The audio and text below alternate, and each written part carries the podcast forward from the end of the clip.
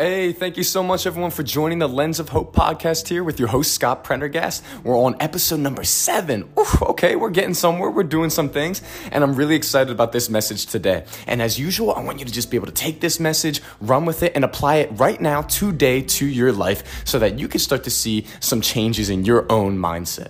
All right, so without further ado, today, I want to talk about resilience. And on some of my other social media channels and avenues, I've been talking about resilience all week, and I just think it's something that really needs to be addressed a little bit more by me and also by the society. So I'm going to talk about it today. All right, so without further ado, uh, let's do it. Okay, so resilience is something that we hear a lot about nowadays. Everyone's always wondering, how does one build resilience and what skills and strategies are required to do so?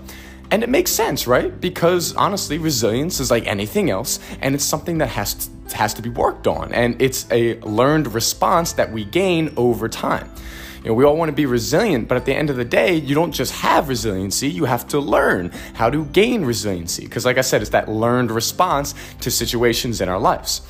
But here's the thing. Honestly, people don't really want to talk about the other side of resiliency. When it comes to resilience, we want to hear about, oh, we have it, we've got it, this is great. But no one wants to actually talk about the actual process that one must go through to gain resilience. And I think anyone who considers themselves a resilient person would tell you that what comes along with that acquisition of resiliency is the stretching of one's limits to the point of almost an all-out breakdown. And that's where eh, people get a little uncomfortable with talking about it. And really, in these situations, it's always summarized, right? People always summarize the stretching of their limits part.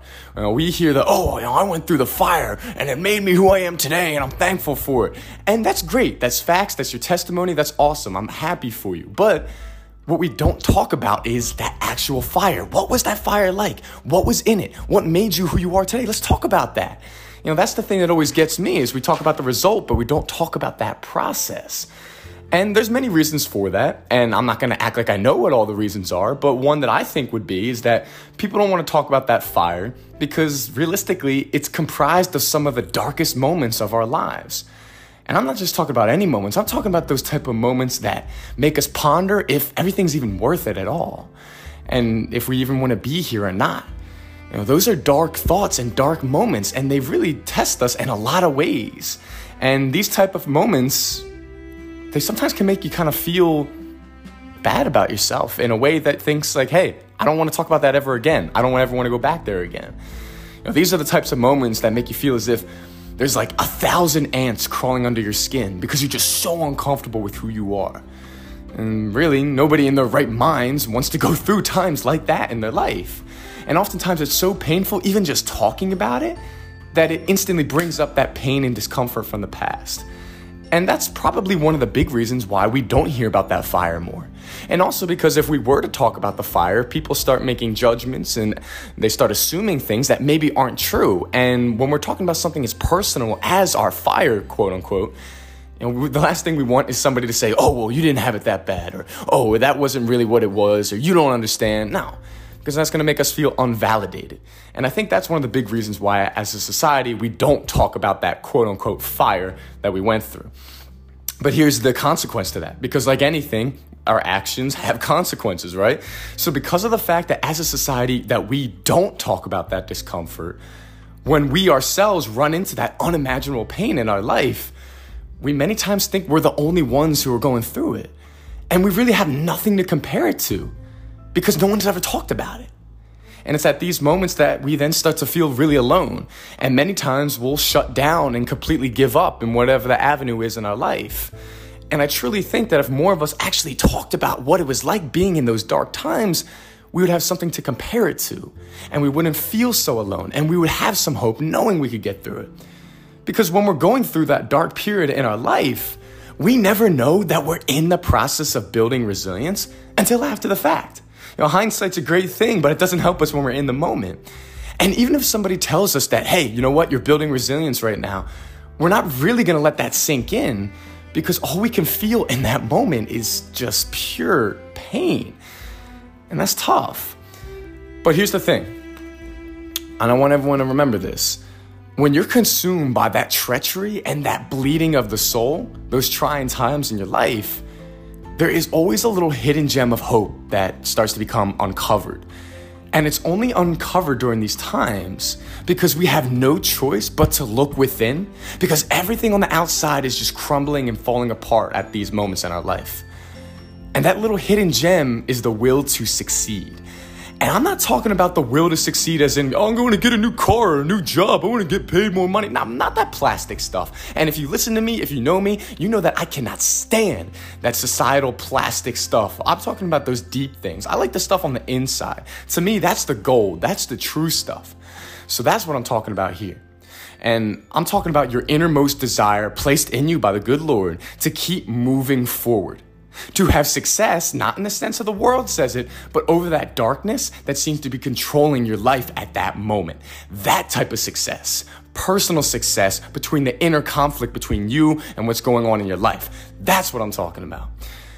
And whether we realize it or not, that will to succeed is stronger than any pain that we will endure.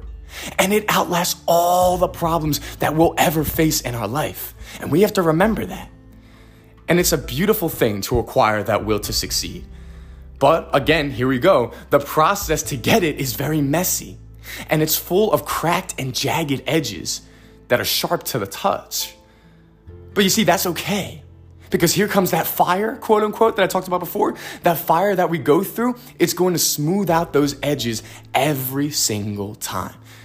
But just make sure that when your edges are smoothed out, and you make it through, don't forget what it was like to have those jagged sides. Don't remember how you were cut by those things before. Don't forget about the people that hurt you and the things that you went through. Remember that so you can use it to help somebody else too. Because just because your edges are smooth right now, you and I both know that they weren't at one time. And I think if we talk about that more, we're going to be able to help somebody else. So I'll say this. If you find yourself barely able to move forward today, because you feel that your soul has been bleeding for far too long, and you feel that your soul has just been crushed by this world, I want to remind you of something. I want you to know that there isn't a thing in this world stronger than that resilience that already lies within you. And everything that you're going through right now is so incredibly painful because all the unnecessary parts that have been clinging to your soul are being ripped away right now. And think about it, when you rip something off of something else, that hurts. You ever ripped a Band-Aid off? Yeah, it hurts. But it's necessary. And these unnecessary things are getting taken away from your soul so that resilience can shine through you with its full force, unblocked by anything.